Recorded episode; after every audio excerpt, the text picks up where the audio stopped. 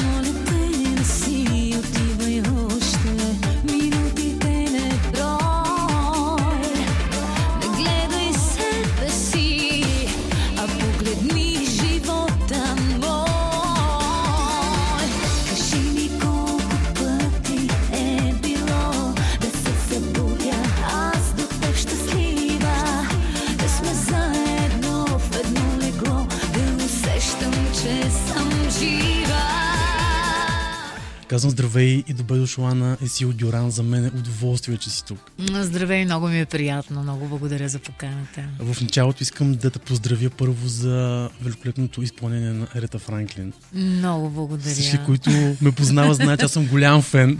Ето, ние ще направим някой ден този фен клуб на Точно. Франклин. Аз не знаех, че чак толкова много фенове имаме в България на Рета Франклин, защото винаги съм се чувствала малко или много самотна в това си, а, как да кажа, в тази си фенска любов. Ето, не просто обожавам.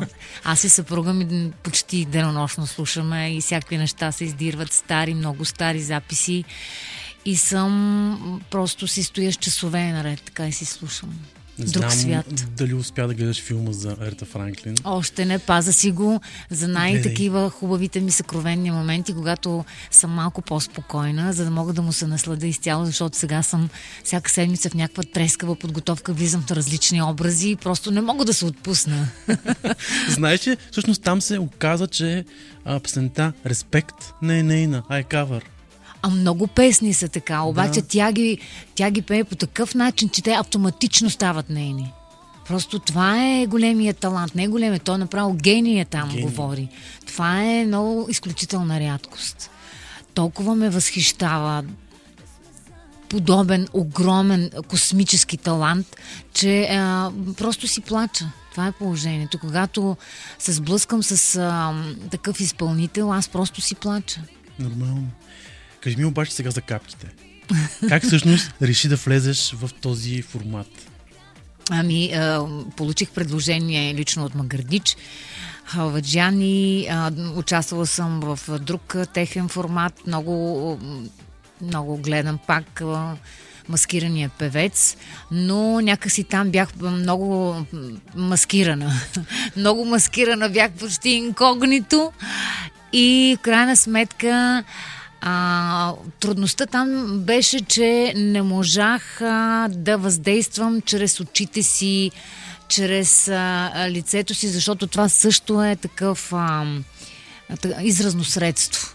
И аз се почувствах малко скована в а, тази си задача там и в крайна сметка не, не ми се получи най-доброто, но, но ето, живота тече, минава. А, дойде следващото предложение и аз казах, окей, добре, пускам се в това, защото съм решила наистина да се та, трансформирам. Защото годините са такива и няма да спра да го повтарям. Ако ние не успеем през тези си две години и, следващите най-вероятно 5-6 още, със сигурност да се трансформираме, да се променим. А, просто ще страдаме. Ние не трябва да се съпротивляваме на тези естествени процеси. Когато един изпълнител е толкова опитен като мен, той ако остане в комфорта си, може само да загуби. Той трябва да вади от себе си и още, и още, и още, и да поднася на публиката, да успя да го изненадва. Значи аз след 30 години почти кариера, певческа, да успея да изненадам толкова много хора, това ми прави изключително щастлива. Значи съм държала в себе си още нещо.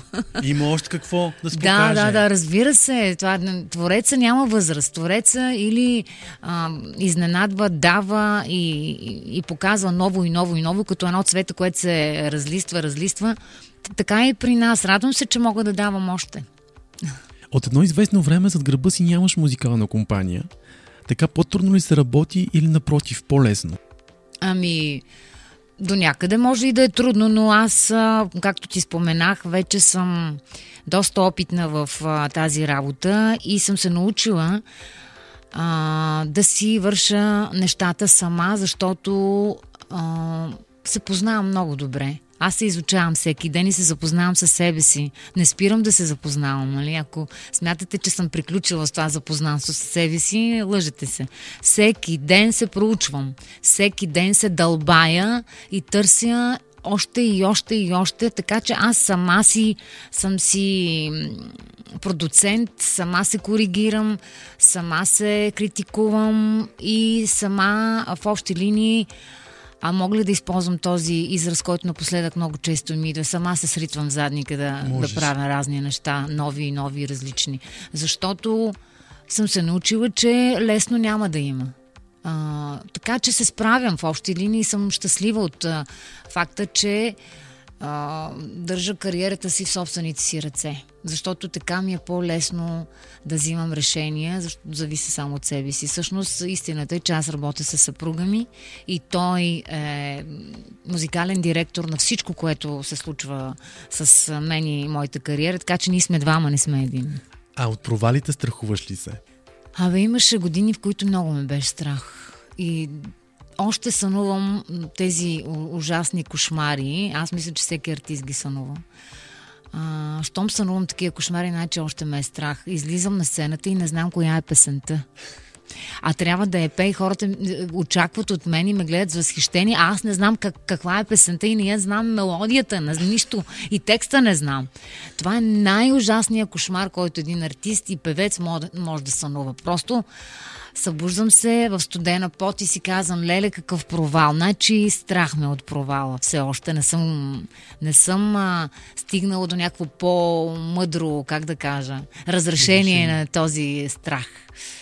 Но това е. Винаги има провал. Ако приемеш провалите като част от а, кариерата си, защото те пък те учат на, на най-много неща.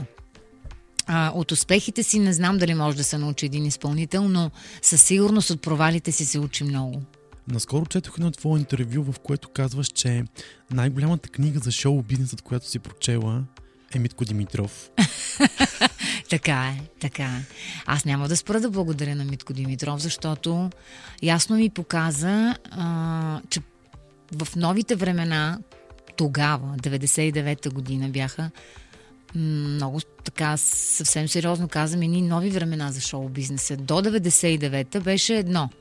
Това бяха а, постсоциалистически, но и мутрински времена. След 99-та рязко се а, промениха, да, промениха се а, как да кажа, атмосферата се промени в музикалния бранш и нещата тръгнаха в една друга посока, която беше значително по-чиста и ясна. Тогава аз се върнах от чужбина и се запознах с Митко Димитров. Истината е, че той беше много скептичен и не ме прие. А ти беше за онова време нещо, което е ново и различно. Така е, но... И танцуваше, и визия, и всичко. Но той имаше забележки, въпреки че винаги съм се смятала за много атрактивна жена. Факт.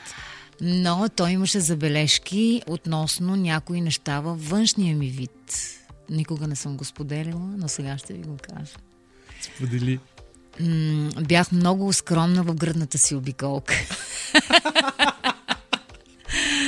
И ето, такива продуценти обичам. Когато нещата се казват с истинските им имена. Ама не сега, ама тук, ама как, ма що, ма не. Каза се. Значи, в този бранш, в а, поп-фолка, който аз продуцирам, нещата стоят по този и по този начин. Ако ти можеш да направиш нещо или имаш възможност или искаш, направи го и пак ще се видим. Ако не, нещата не стоят така. Значи, много обичам конкретни хора. Той винаги е бил такъв. И тук вече не става въпрос направи го или не, защото аз спокойно, аз знаех, че някой ден ще стигна до тази корекция и а, вече половината от решението го бях взела, но след като той спомена, че това ще ми помогне и наистина беше прав. Съвсем сериозно ви го казвам, аз не се шегувам. Защото когато почне някой да обсъжда за шоу бизнес, ама вие всичките се променяте така. Само едно нещо да добавя, много важно. Когато артиста иска да бъде завладяваш на сцената, да излезе като бог, защото в тези там 5, 10, 1 час, а, м, нали, 60 минути, няма значение, той трябва да бъде бог, едва ли не. Така е. Той трябва да бъде абсолютно уверен в това, което показва и прави. А мислиш ли, ама ето тук кръка ми така малко крив, ама не тук малко, нали, ръката ми не е така, ама рамото ми, ама тук малко съм гърбав, ама чакай, пришив ли съм, край. Магията приключва. Публиката те чете като книга. Ама така те прочита за секунди, че дори не можеш да се усетиш колко бързо е станало това. И когато казвате, бе, този много хубаво пее, ама така някакси няма харизма. Какво значи няма харизма? А, нищо друго не значи, освен, че той вътре в себе си има несигурност. Тази несигурност веднага излиза на сцената. Така че тогава още аз знаех, че това не е просто някаква глезотия на времето си или някаква супер идиотска корекция, която трябва да направим. Не, напротив, аз знаех, че трябва да имам, за да мога да се освободя. Това ми даде свобода. Това ми даде увереност. Това ми даде чист път пред мен. Вървиш и си мислиш само за песните, текстовете, начина по който искаш да се представиш на публиката и всичко протече гладко. Ами да.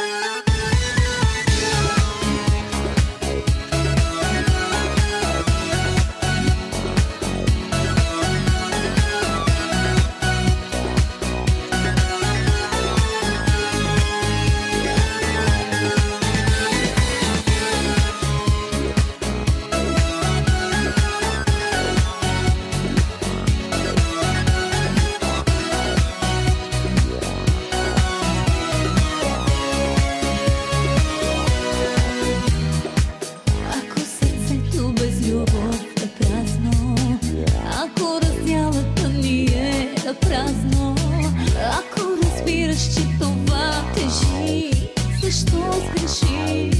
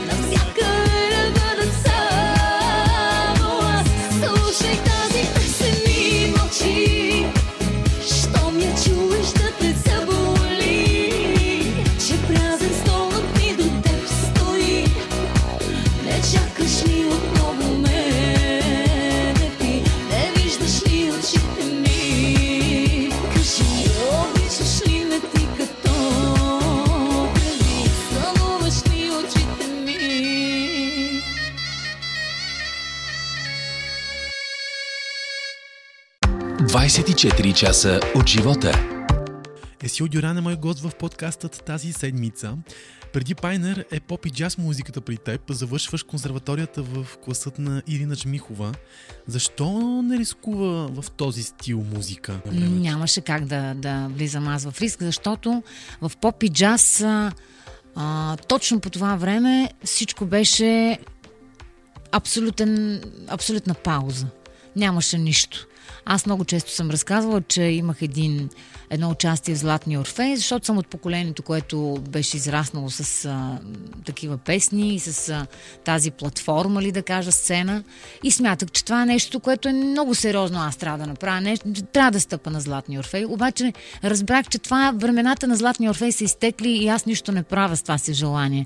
Сиреч, ако не се апгрейтвам, ако не премина на, на, на ново ниво и не, не помисля малко така по-новаторски за себе си и за кариерата си, просто съм обречена на пълен провал. С старите мераци, с старите платформички, абсолютно нищо нямаше да стане. И в един момент разбрах, че народа обича поп-фолка. А на мен в чужбина 10 години по кораби, увес- увеселителни, хубаво, публика, английска, холандска, датска, разкошна, норвежка.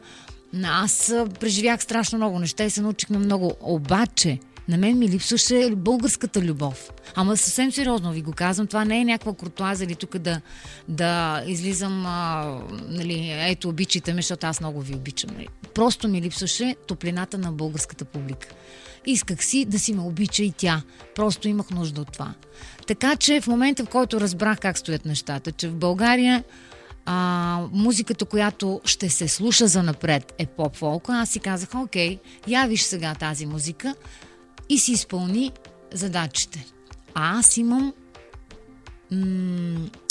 аз имам а, ориенталски нотки в себе си. Аз съм закърмена с турска народна музика, така че на мен не ми е чуждо. От всичките мои колеги в консерваторията тогава, никой не можа да, да продължи и никой не можа да, да хвърли кръче в а, този жанр, защото не го усещаха. Докато някой казва, ма ти как така лицемерие? Не е лицемерие. Аз го нося в себе си.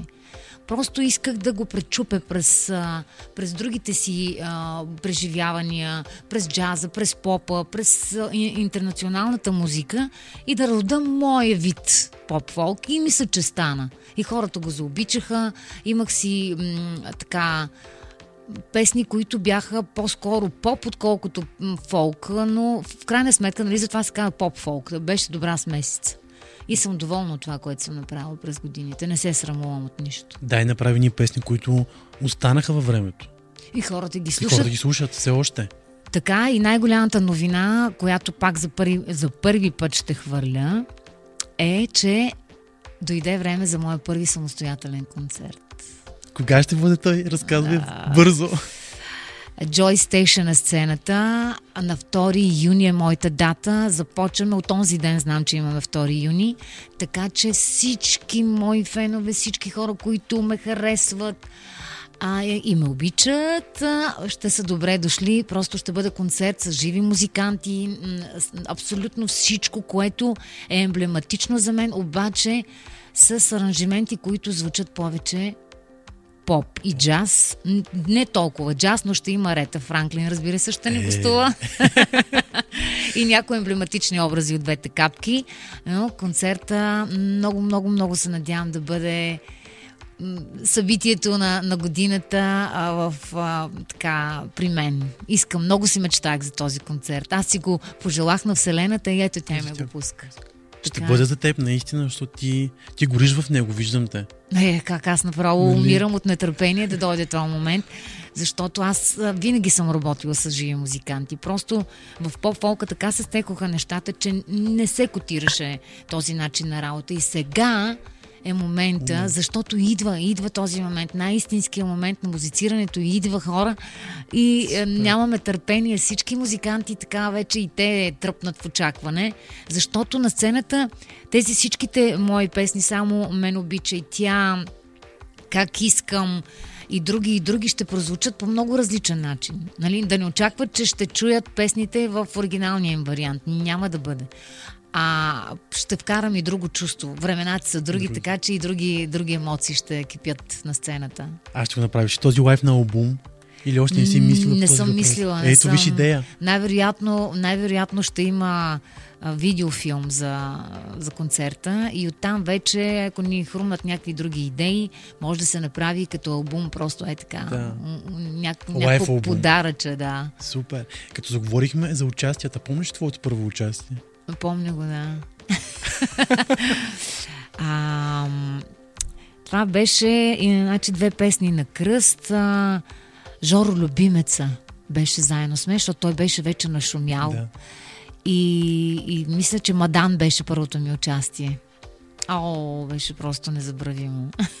Някаква тръпка и за първи път, нали, аз съм пуснала вече две песни и хората така ме гледат, все едно съм извънземна. На мене ми е странно, защото аз съм си същата и усещането беше странно. Започнах да се запознавам с, а, с това да, да се чувстваш малко прият по по-различен начин до, от преди това. Преди. И така постепенно, постепенно разбрах, че това е естеството на тази работа. Няма как. Трябва да има а, трябва да има такава фенска маса, която те гледа с такива широко отворени очи, нали, да, да те боготвори едва ли не. И го приех за нормално. В началото ми беше малко а, такова, ма защо сега, нали? Защо аз съм същата, нали? Какво ми е? Да, трябва ли така да се държат хората с мен? Някакси отвътре не ми беше много окей. Защото не се смятах за нещо специално. Но разбрах, че естеството на работата е така. Специална си, така е. Факт. Ако сега трябваше да започнеш своята кариера, би ли избрала отново този път? Или би променила нещо? Ами, интересно. А, със сигурност ще избера този път, защото този път успя да ми даде толкова много. Ама толкова много. И ако а, всички, които сега ме гледат в капките ми се възхищават и всеки ден получавам страшно много съобщения, поздравления, ако съм успяла да ви впечатля и да ви изненадам, да ви зарадвам, да ви разплача, да ви разтърся от емоции. Това е само благодарение, защото съм минала точно този път. Защото съм срещнала точно тези хора. И, и точно а, Митко Димитров ми е говорил тези неща. Понякога не са ми били приятни. После стигам до извода, че трябва да му се обада и да му благодаря. И това се е случило между нас. И си казвам, това е продуцента. Той не може винаги да те, да те гали с перце, защото ти няма да вървиш напред. А, понякога феновете са ти изневерявали сякаш. Усещала съм отдръпване, което е нормално. Ние с теб си говорихме, че в този живот никога а, всичко не е а, максимума и всичко не е успеха. Има и моменти, в които се чувстваш като провален. То може да не е провал, но ти така се чувстваш. А, има моменти, в които се чувстваш предаден, но точно това те прави. И затова избирам същия път, защото той не беше лесен, но пък беше моят. И, и по най-добрия начин. И така, мисля, че си научих уроците. И тези научени уроци сега ми носят огромно удовлетворение, след като а, влизам в ситуации, в, които мога да изляза като победител. Защото аз вече съм яла шамарите, дет се казва. Ти вече си минала този път, Аз сега ще е го по-лесно. а, да, както обичам да казвам, а, младите певци имат една специфичност. Те много бързо искат да стигнат до успеха. Искат днеска да направят песента, утре да заснемат клипа и в други ден вече всички да ги гледат като извънземни. Аз никога не съм искала такова нещо, защото просто аз винаги съм знаела, че трудните пътища са моите пътища. Не съм очаквала от а, съдбата да ми поднася а, така розови нещица. Аз винаги очаквам м, голямата сакира, дет се казва, и съм готова да си я понеса. Но след това се съживявам, което е по-голям майсторлък. Не всеки може, така е права Да, аз си. възкръсвам след това и то много пъти. А как възкръсваш? Ами събирам се вътрешно. Събирам всички частици, които са били разрязани на парченца, насечени а, и, и почвам да реда пъзела наново, защото се познавам, защото знам картинката много добре. Много пъти съм редяла картинката, много пъти съм редяла този пъзел. Така че колкото пъти да ме разсекат на парчета, аз толкова пъти ще се подреда наново. Това не те ли изморява? Еми, понякога уморява, но пък много ме вдъхновява.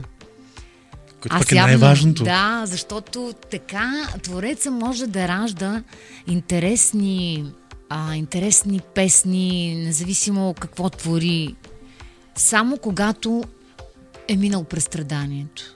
Любовта може да се усети единствено най-силно чрез страданието.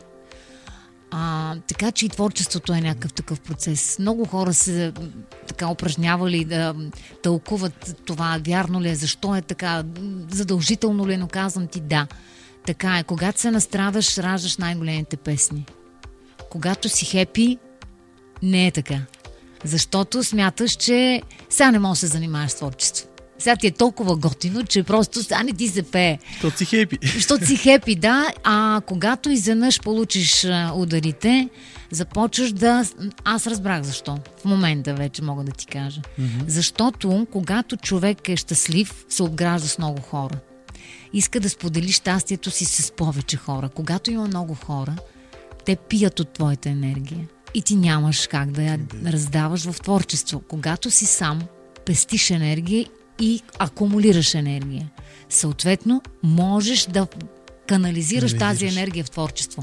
Ето за това, когато ние, когато страдаме, сме сами. Аз не, не виждам хора, когато страдам, защото не искам да ме виждат такава. Но когато съм щастлива, всички разбирате.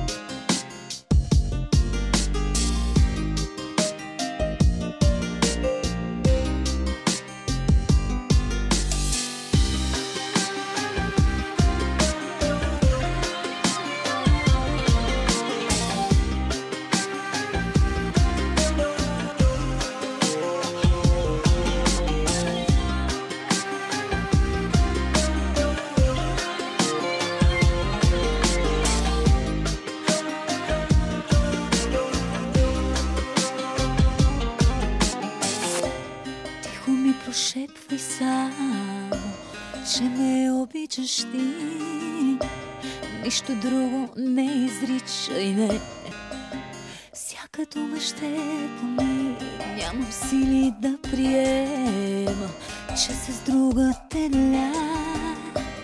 че и нея ти целуваш така. Кажи ми, че за ден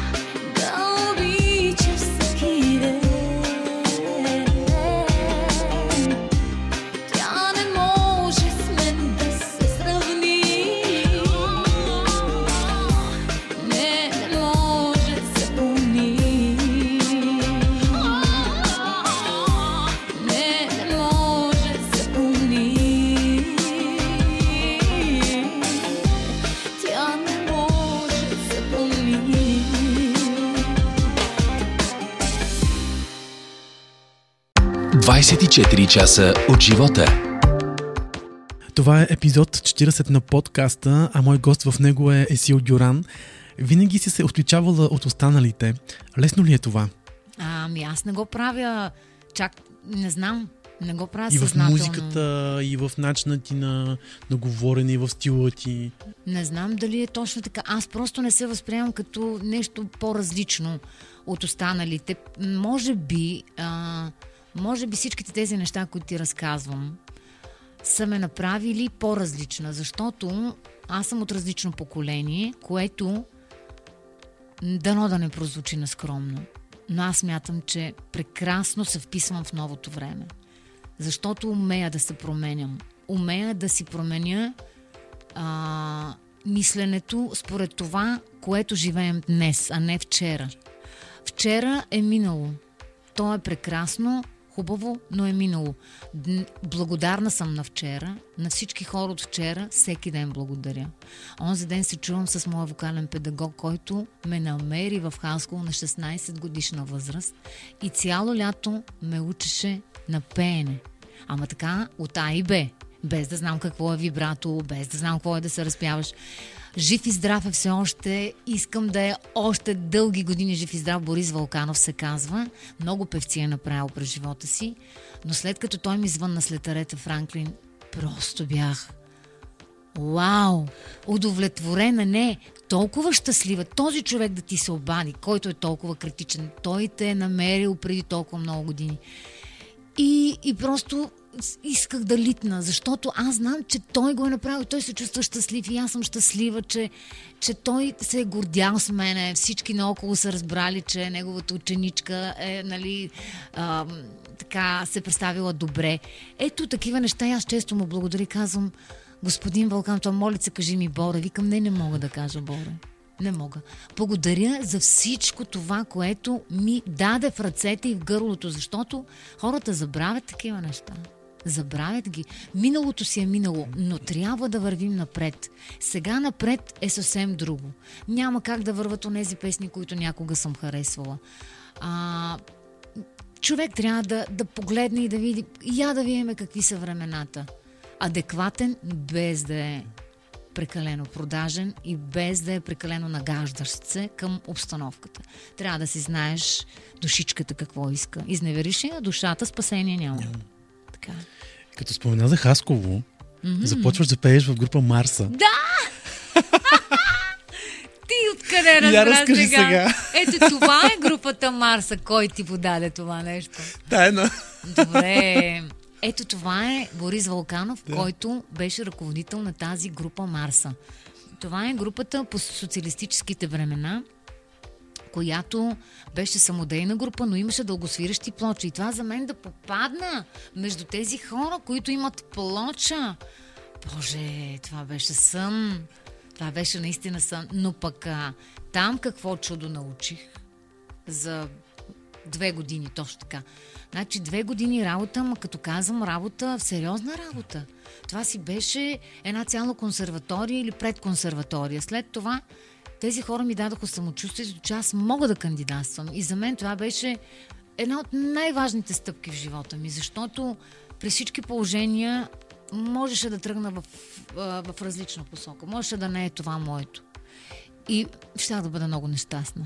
Казвам, много нещастна щях да бъда. Ако не се занимавах с музика, просто нямаше да съм същия човек. Нямаше да изглеждам така, защото щастливият човек изглежда добре, щастливият човек изглежда е, е, окрилен, е, летящ, може да обича, може да има най-прекрасното семейство. Не му е крив партньора в живота. Знаеш ли колко разводи има, защото хората не се чувстват удовлетворени от това, което правят. Тя е искала да бъде балерина, и в крайна сметка се занимава с нещо друго. Сега няма да казвам, защото няма лоша и кофти работа. Просто има работа, която не те кефи. Това. Да, просто самия човек не е щастлив. Не е щастлив, не е удовлетворен, не е това, не е мечтата му. Много хора не са си сбъднали мечтите. И това ги прави, м, а, това ги прави а, необичащи. Това ги прави неудовлетворени и в любовта. Затова нямаме, нямат много хора семейства. Дето казват, ама ние много се радваме някой като има здраво семейство. Здравото семейство има предистория и това е твоето лично, вътрешно щастие. Ако ти си доставил удоволствие на душата си и си следвал мечтата си, как да не го обичам, моя Борис? как да не го обичам? Да, сте вече заедно 20 и колко години? 25. 25. Да.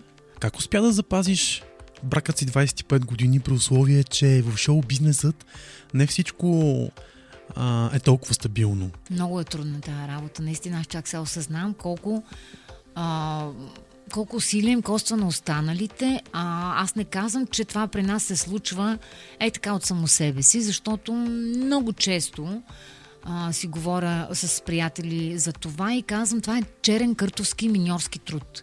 Значи, ако си мислите, че любовта идва, каца ви на раменцето, вие хващате, нали? И се се цункате, гункате и така си лети и си минава. Не е така. Това е един много сложен процес.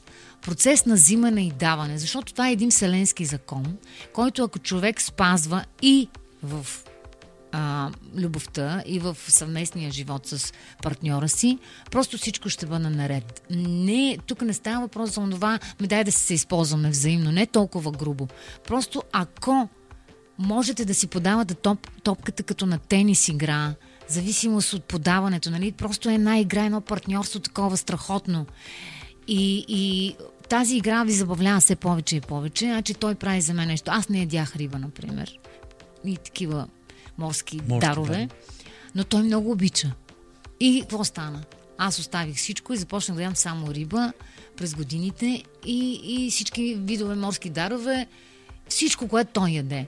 И това аз го виждам, че на него му достава. до- Това означава, че той не го прави с а, агресия. Той го прави с любов и аз, за да бъда в синхрон с него. Той е в синхрон с мен за други неща. Той не е суетен. И се опитва да ми угоди, ама така с любов се опитва да ми угоди. Този каскет, така с тази риза, добре ли е? Така става ли? Нали? Ние просто с любов се променяме. Това е когато има а, това хубаво партньорство. И тогава любовта не се изпуска. А научи ли се Силдоран да разбира мъжете? О, с- чрез сина си, да.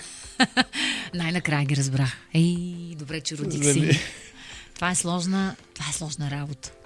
Значи да се отгледа един мъж, то било най-сложното нещо на света и да се възпита. Не съм подозирала. Ако аз знаех тези всичките неща, които вече знам за мъжете, аз просто нямаше да имам никакви проблеми, нямаше да, нямаше да има никакво страдание относно всякакви любови, нали, които съм преживявала, защото щях да знам какво му е на мъжа в душичката му, защото вече а, сина ми по-скоро споделя с мен, между другото, отколкото с баща си толкова неща. Явно иска да научи за жените чрез мен. Аз не знам дали съм най-добрият пример, но се опитвам да бъда обективна. Ми, мъжете сте си много чувствителни и много раними, но аз не съм знаела, че е така. Винаги съм си мислила, че мъжете са арогантни, искат да те използват или някакви такива простоти, които жените си мислим обикновено. Няма нищо такова. Той е потънал в несигурност.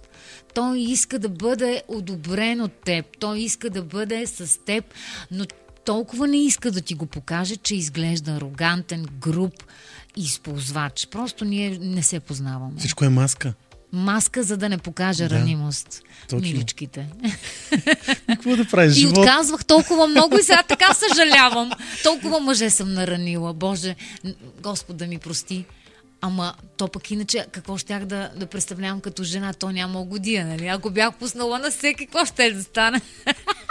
Да те върна обаче пак към музиката. Казваш, че през 2003 се губиш в музикален аспект. 2013. 2013, извинявам. 2012, 2013, да.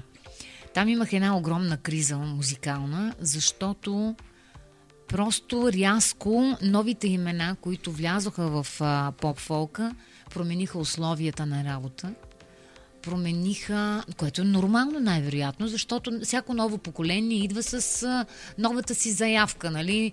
А, и просто как да кажа, превзема сцената и ти си този, който трябва да, да видиш какво трябва да направиш. Но аз някак си се оказах сякаш по, по-слаба, по-несигурна. То винаги може да има такъв момент. Но пък а, няма лошо, защото отдръпването ми от музиката ме накара да проумея, че аз имам и нещо друго като детска мечта, която чака да бъде реализирана и това е модата. Така че канализирах цялата си творческа енергия в модата и никак не съжалявам. Разкажи ми Просто- сега за модата. Ау, това, това наистина беше прекрасен период, в който осъзнах, че това ме прави щастлива. А, защото не може чак толкова едновременно. Нали? Винаги трябва да има едно отдръпване от едната част, за да дойде следващата. Аз влязох в някакво друго мое аз. И пак се събрах от парчетата и пак се произведох. и пак така някак си се направих. Събра пъзела. Събрах пъзела и изградих един много по-хубав образ. От тогава се чувствам тотално различна. Няма нещо, което да ме а, разочарова, събори, случило се малки предателства, ден, два, три мог, могат да се разкленча, но аз се чувствам изпълнена. Аз се чувствам успешна, аз се чувствам толкова окрилена, защото модата е нещо, което винаги е спяло в мен. Винаги съм искала. Значи моите детски игри бяха ножичка, конец, парцал, кукличка и то не защото съм искал да бъда толкова майка, по-скоро исках да бъда дизайнер на куклата. и това беше а, детската ми игра. Когато се върнах далеч към себе си, виждате ли защо психолозите са толкова прави? Всичко се крие някъде там назад. И ако имаш кофти период, остани сам със себе си. Между другото, аз тогава заминах на един кораб. И минаваше 3 месеца. Пеех само джаз там. Това беше моето спасение. Там се намерих. За първи път споделям днеска. Много се открехнах. Но а, когато получих това предложение за този клуб в един страхотен, огромен норвежки кораб, си казах с това трио музиканти, мои стари приятели, аз заминавам там. И ще пея само това, което харесвам и което душата ми иска да изплача на момента. Отдадох се само на джаз. А, пътувах през цялото време, а, мислих, размишлявах и се събрах. Значи, когато има такъв период, човек не трябва да се притеснява да остане сам със себе си, да направи нещо абсолютно штуро и нетипично за него. Да си зарежеш всичко, нали? Бао и те Да. няма. Три месеца. А беше ли те страх? От какво да ме е страх? Че изведнъж нали, казваш чао и заминаваш. Не, аз просто не дигах никакви телефони, нямаше никаква връзка с света с мен и ме нямаше. Просто казах на, на Пайнер, че няма да ми има три месеца да ме забравят и това е. Положението беше такова, че аз наистина имах нужда да, да се събера и да се самоосъзная. Така че аз там всъщност родих тази идея. И, и джаза и всичко това, което така е дълбоко лежи в мен, ми дадоха тая сила. Просто няма, няма отказване, няма отчаяние, винаги имаш сила. И още, и още. Можем да носим много. Товари можем да носим. И на всякакви предателства може да носим, и на всякакви отчаяния може да носим, но надигаме се. Така че оттам нататък започна моето ново аз и за, съм изключително благодарна на Любо Стойков. Подада ми ръка в началото, забеляза моите а, дизайни и произведения, така че оттам започнах да разбирам, че все повече фенове имам и на модната си линия. Така че, когато дойдоха тежките времена през а, 20-та година, аз за пореден път осъзнах колко напред съм гледала. А това е най-важното, да можеш да погледнеш пет крачки напред какво се случва. Защото когато всичко спря и нямаше никаква музика, и нямаше никакви концерти, очудващо, че този бизнес се погрижи добре за нас. Ето, чу, музикантите в България, понеже нямаме огромна аудитория, като други държави, ние трябва умело да можем така да, да градим кариера, но и да имаме план Б. Защото не може да се оставиш само на това. Така че аз съм поступила много, как да кажа, дълновидно. Ха- Харесвам тези си качества. Предприемчива съм, а, най-вероятно съм го наследила от баща си. Той е известен предприемач в Хаско от а, още по соц времена. Винаги успяваше да направи бизнес от нищо. Така че а, явно съм наследила някаква такава жилка и съм много благодарна и на гените си. Знам, че си фен на бялата риза. Да, много обичам. Особено лятото. Много обичам класическия стил. Много обичам а, определени дрехи от мъжкия гардероб. Андрогинен стил обичам. Такъв а, провокативен е. А, унисекса ми харесва. Макар да съм, според някои мои приятели, твърде женствена и се заиграват с думата кифла, но аз въобще не се притеснявам от тази дума. И си кифлея съвсем сериозно. И по-добре съм кифла, отколкото съм баба. Но на те пък много ти отива да ходиш с, с, и панталон. Аз обичам много този стил. Аз се чувствам комфортно. Ако, точно ако ме питат сега кой, кой е стила, който се чувстваш най-удобно и комфортно и би стояла така, примерно месеци, само в тази, в подобни дрехи, бих казала панталон, сако и риза. Просто това е... Аз се чувствам аз, не знам какво е, но най-вероятно марсовата ми енергия, която ме изкъртва от време на време. А коя е дрехата, която нямаш в твоя гардероб? Шарена рокля под коляното. Нямам такава рокля. То няма и да ти отива. Не ми отива. Между другото, с а, мои колеги, стилисти преди време за клипове, някакви идеи, тук роля ще играеме, са ми правили такива предложения. И аз като им кажа, викам, вижте сега, това е най-неподходящата дреха за мен. Просто от никъде не ми стои. На както и да ме погледнете, не върви. Те каза, добре, айде да пробваме. И тогава ние ще ти кажем като стилисти, викам, абсолютно, щом не ми вярвате, дайте ми роклята, ще видите. Слагам и всичко припада от смях. Просто няма такова нещо. Ужасно. На някои жени страхотно им стои. Аз не съм от тези. И а, поне, ако ще е на цветя, да е късичка точно а, до средата на бедрото. Но по-дълго от това абсурд.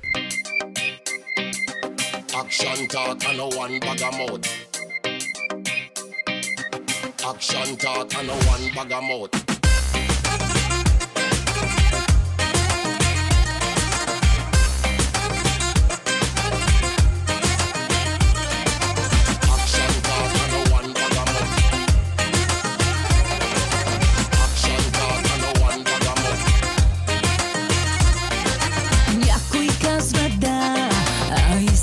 Иска да каже не.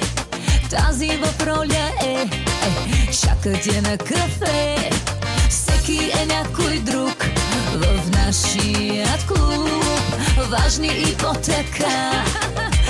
Кажете ми ми кафенце, милишка.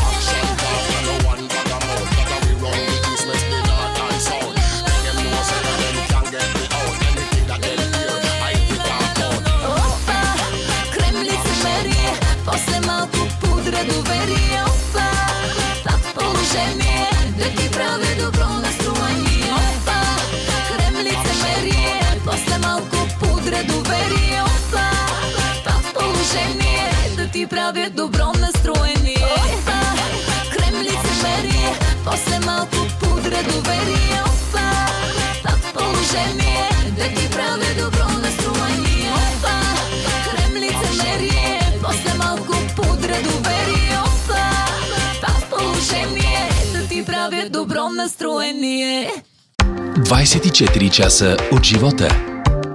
Това е епизод 40 на подкаста. Мой гост днес е Есил Дюран. Кои са плюсовете и минусите според теб в българския шоу бизнес? Минусите, да почнем от минуса. Не знам дали всичките мога в момента да ги изредя, но един голям минус в нашия шоу бизнес е, че България е малка. Че има много малък пазар, че малкият пазар те кара да си зависим от вкуса на публиката непременно. А то не трябва да бъде така. За да има истински артисти, които изкарват душата си на сцената и вече се оставят на това публиката да реши дали е тяхната музика или не, то той трябва да бъде човека, който диктува или човека, който изразява себе си как да кажа, независимо от това какво харесва публиката. Това са истинските артисти, докато при нас е малко компромис. Значи сега, ами защото нали, публиката ни трябва да и се харесаме. Ние охажваме публиката. А, това до някъде може би е добре, но не чак толкова добре, защото ние влизаме в някакви клишета или в някакви а, произведения, които просто се харесват а, на всички, но не може да не се харесват на теб самия. И това не те кара да се чувстваш удовлетворен.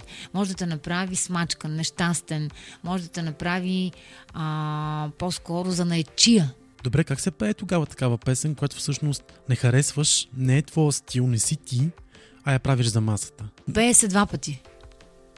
Два пъти. Повече не се пее. Значи, ако не ти идва от сърце, това, това парче, колкото и да е хубаво, колкото и да си се постарал и клип снип, а, скъп клип да си снимал, няма как да има живот такава песен, защото зад всичко това прозира твоето нежелание да изпълниш подобно нещо. И тази песен няма живот. А, песните, които имат живот, трябва да са искрени. Трябва да излизат от душата на артиста. А сега, когато примерно гледаме нещо, ай така някъде искам да изпея нещо различно, чуждо, да разнообразя собствения си репертуар и ми се иска Бог, аз обичам да пея такива български песни, които не са от моя репертуар. Просто ми харесва да, да се да вляза в някоя друга роля, но още преди капките. И започвам, нали, така, я да ми хитове. Ми, няма такива емблематични, големи хитове, да кажеш, е така сърцато и народа да ги на пръсти се броят. Значи нещо не е наред с нас, защото сме много малки. Докато в по-големите държави а, артиста е артист и той си прави това, което му харесва и публиката си го харесва. Не се, не се нагаждат Нагажда. спрямо вкуса. Един друг минус още е, че ние нямаме сигурни доходи понеже пак говориме за малък пазар. Значи ние винаги сме несигурни за утрешния ден, а тази несигурност те прави трескав. А, притеснен. Много често български артист а, може да изпадне а, в депресия, защото кой нормален човек и така здраво мислещ би се оставил да, да бъде несигурен за утрешния ден. Нали? Всички знаем как най-сигурното нещо е смъртта и сметките, че ще дойдат. Така че и трябва да бъдеш и практичен, и трябва да бъдеш и артист, и цялото това нещо понякога може да се загубиш. А, че е много субективно е друго. друго. Още такъв а,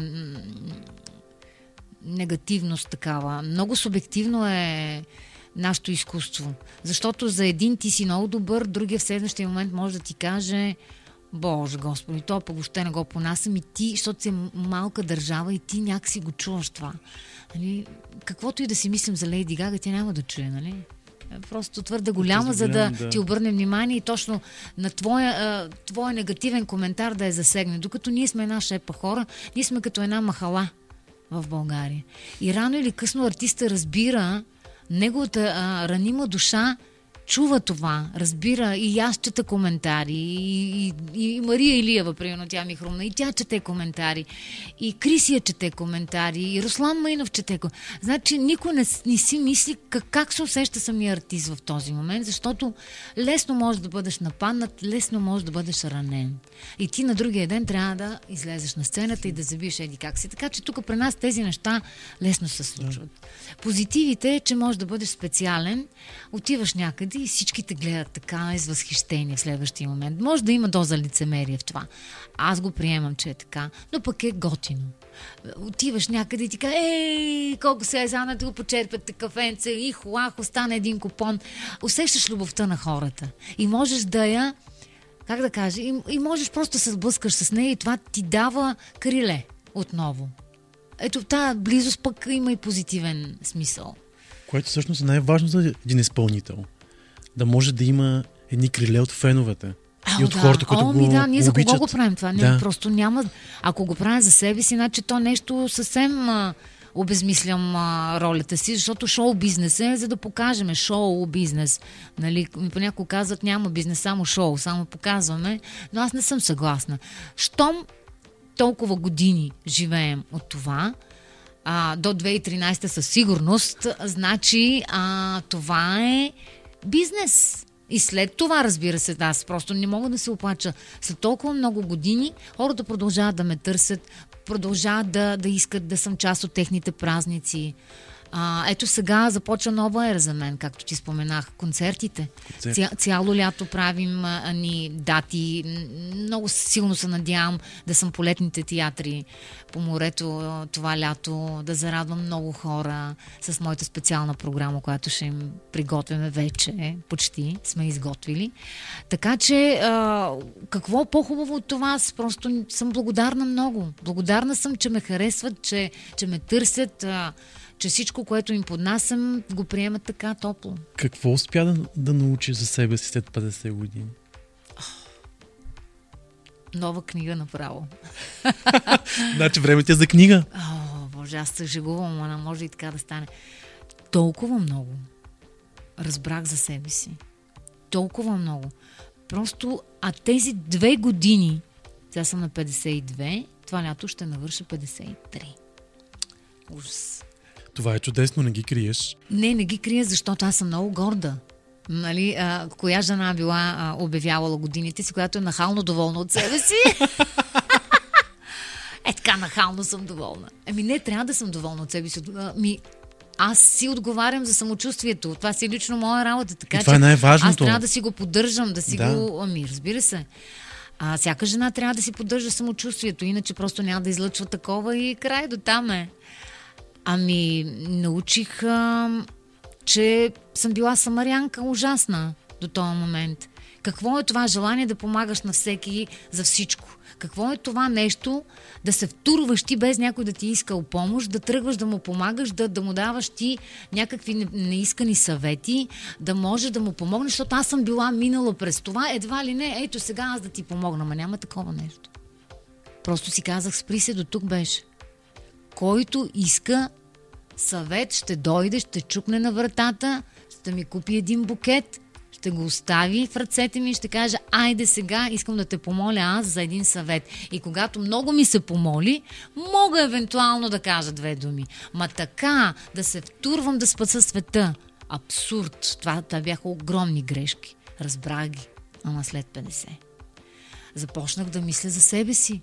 Ма кой, освен мен, е по-важен тук? Ако аз се грижа добре за себе си, моето дете ще има майка, която е доволна, щастлива и здрава, да се погрижи за него след това.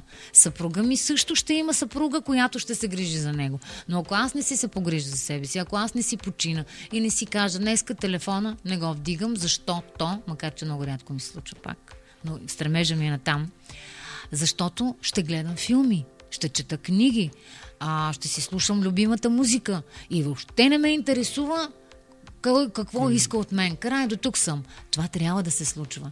Ама сега съм дала еди колко си пари за кремове. Поискала съм, дала съм ги. Защото смятам, че имам нужда от перфектната кожа. Отишла съм на масажи. Поискала съм, направила съм го. До 50 годишна възраст Ама то сега имам тук едни неща, други, чакай сега да... Сега не е време за това, сега не е време. Няма такова нещо. Не ми харесва спалнята. Смени я. Смени цвета, смени спалнята. Ама смели решения, които ти доставят вътрешно удоволствие. Защото няма за кога да отлагаме. Просто живота тича. Това е положението. Заставаме си удоволствия. Коя песен си ти? Значи, винаги като ме питат за любима песен или песен, която нещо във връзка с мен или няма значение, избирам някаква много тъжна песен и винаги ми идва една и съща. Every time we say goodbye на Ела Финчералът. Никога не съм я пяла тази песен. И всеки път, когато ме питат, казвам едно и също. И след като се прибера вкъщи, викам, добре де, от толкова много песни, които първо имаш репертуара, после си слушала и всеки ден слушаш, как винаги се тази песен изниква и почвам да се самоанализирам. И ето пак започвам да разсъждавам и си казвам, може би най- ме прави себе си, когато съм супер тъжна от раздяла. Тогава не мога да скрия нищо. Раздялата, независимо дали е смърт, независимо дали е тежка дума, независимо дали пътищата ми се разделят с някой по една или друга причина. Тази тъга съм най-много аз. Не е радостта ми. Тъгата съм аз. Защото а, човека, който най-много се раздава, е най-тъжният човек на света и, и най-наранения. Какво се крие за твоята широка усмивка? Тъгата ли? Да, май така излиза. Че като видиш много усмихнат човек, да знаеш, че той тъгува много. Винаги има тъга. Но тъгата не е, не е а, нещо, което трябва да те кара да се чувстваш а, зле. Тъгата е моето море. Аз съм зодия рак. Чрез тъгата аз разбирам, че съм жива. Не я търся. Тя винаги е там. Аз съм била тъжна от, от дете. А, любимата ми прик, приказка, ако ме питаш, е а, малката кибрито продавачка. Защо? Е, същото е. Нямаш отговор. Най-много съм плакала на тази приказка. Не знаех какво е коледа, между другото. Когато четях тази приказка, за първи път чух думата коледа. Защото по времето на соца нямаше коледа, а аз съм от мисиоманско семейство, така че никой не ми е казал какво е коледа. Но толкова много съм плакала, че момичето, кибрито продавачката на коледа е навън и се топли с паленето на кибрит, че това ме разтърсваше. И това остана за винаги. Значи съм тъжен човек. Все пак да направим един весел финал. И най-хубавите песни ще са ни тъжните в това. Сигурен бях. Нали? И като за финал, нека да кажем все пак още веднъж новината. 2 юни, Joy Station. Точно така. Моят първи, Първи самостоятелен концерт. концерт с живи музиканти, с нови аранжименти на моите емблематични песни и, разбира се, You Make Me Feel Like a Natural Woman. Ще бъдем там и ще слушаме. Много ти благодаря, за мен беше удоволствие. За мен също благодаря ти много. 24 часа от живота.